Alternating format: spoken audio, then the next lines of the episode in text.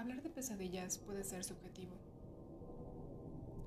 Soñar con arañas gigantes o con caer desde un risco, la muerte o el renacimiento desde un ente diferente.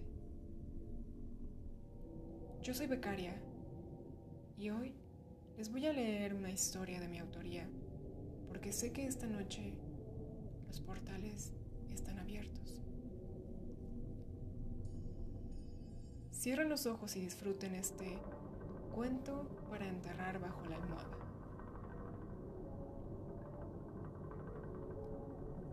En algún lugar de una ciudad cercana, recostado en su cama, como si le atasen dos cuerdas en cada muñeca, José Luis pasaba una mala noche.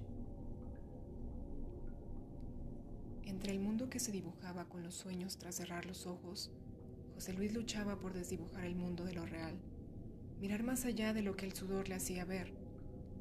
Su cama, su gran ventana y la luna traspasando los cristales. Rápidas pisadas retumbaban en las sólidas escaleras de cemento. Jadeos cada vez más cercanos concebían la impresión de la llegada de una masa forrada de pelaje negro. José Luis se aferraba cada vez más a la cama, sabiendo que no había cabida para una escapatoria. El ente estaba más cerca. Sus oídos podían registrar las pisadas pesadas y apresuradas. Sus sentidos se habían agudizado tanto que el sudor que salía desde sus poros se deslizaba a lo largo de su cuerpo y era percibido como su propia sangre escurriendo, abrasadora, grávida de miedo e incertidumbre. José Luis se hacía más al sueño. Después intentaba vislumbrar la realidad. Cual fuera el movimiento, los sutiles mundos de lo que es, lo que fue y lo que fuere se entrecruzaban, zarandeando los cimientos de la recámara que dudaba de su propia existencia. Entre su salida y entrada al cruzar los portales, recuerdos enmarañados de la misma tortura que le hacían brincar de un lado a otro, atormentaban y confundían lo palpable.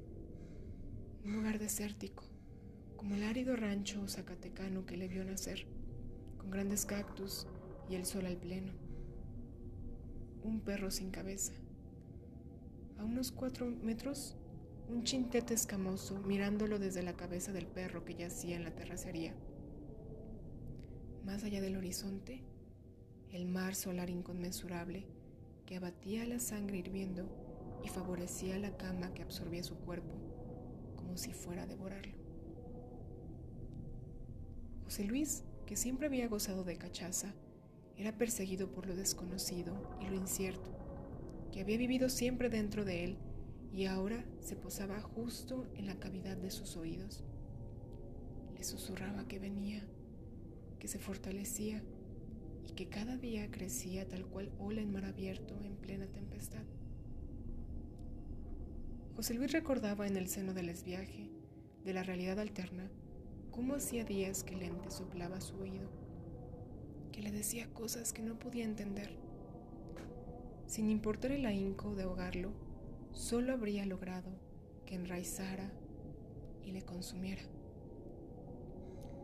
La noche era extenuante, el silencio perturbador que a ratos suelta el murmullo del vulgo, de la ciudad tan viva. Ahora, José Luis tan muerto, en medio del limbo de un día nuevo.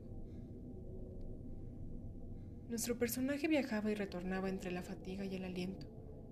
Mirando sus pijamas azules, por milésimas de segundo parecía apaciguado, hasta que los pasos tormentosos de un ente cercano evaporaba el volátil consuelo de una noche de fiebre y suplicio.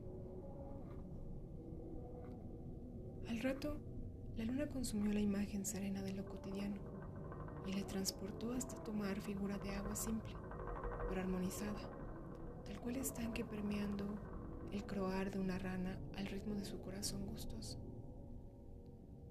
Pese a figurarse un riachuelo tranquilo circulando en el sosiego nocturno, en el bosque que él, siendo riachuelo, traspasaba, las pisadas cautelosas, aunque imparables, Del ser que lo acorralaba iban crujiendo las hojas secas, de tonos verdes y naranjas, como alertando un castigo a los muertos sin rendir tributo por los años de gloria. Sin embargo, al final, solo amenaza latente, lejana y por tanto, no existente.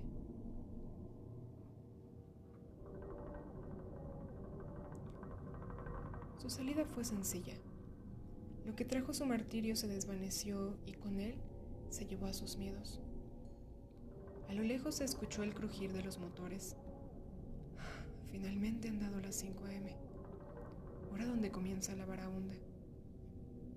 El sonido de los apagadores encendiéndose, las pisadas matutinas tras brincar de la cama animados, la palanca del desagüe y el agua fluyendo de la llave, los cepillos con su movimiento, trash, trash, tras las gárgaras matutinas para dejar de callar.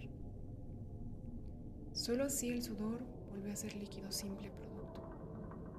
Los escalones dejaron de retumbar y la puerta del portal por fin se abrió en un solo sentido. José Luis sintió las comisuras de sus sábanas y la base sólida del colchón. La luna era blanca y no azul, como el regato en el que se convirtió. Solo entonces el amanecer lo conmovió, porque en él vio el alba de un nuevo comienzo. O al menos, hasta que fueran de nuevo las noches de suplicio y tormento.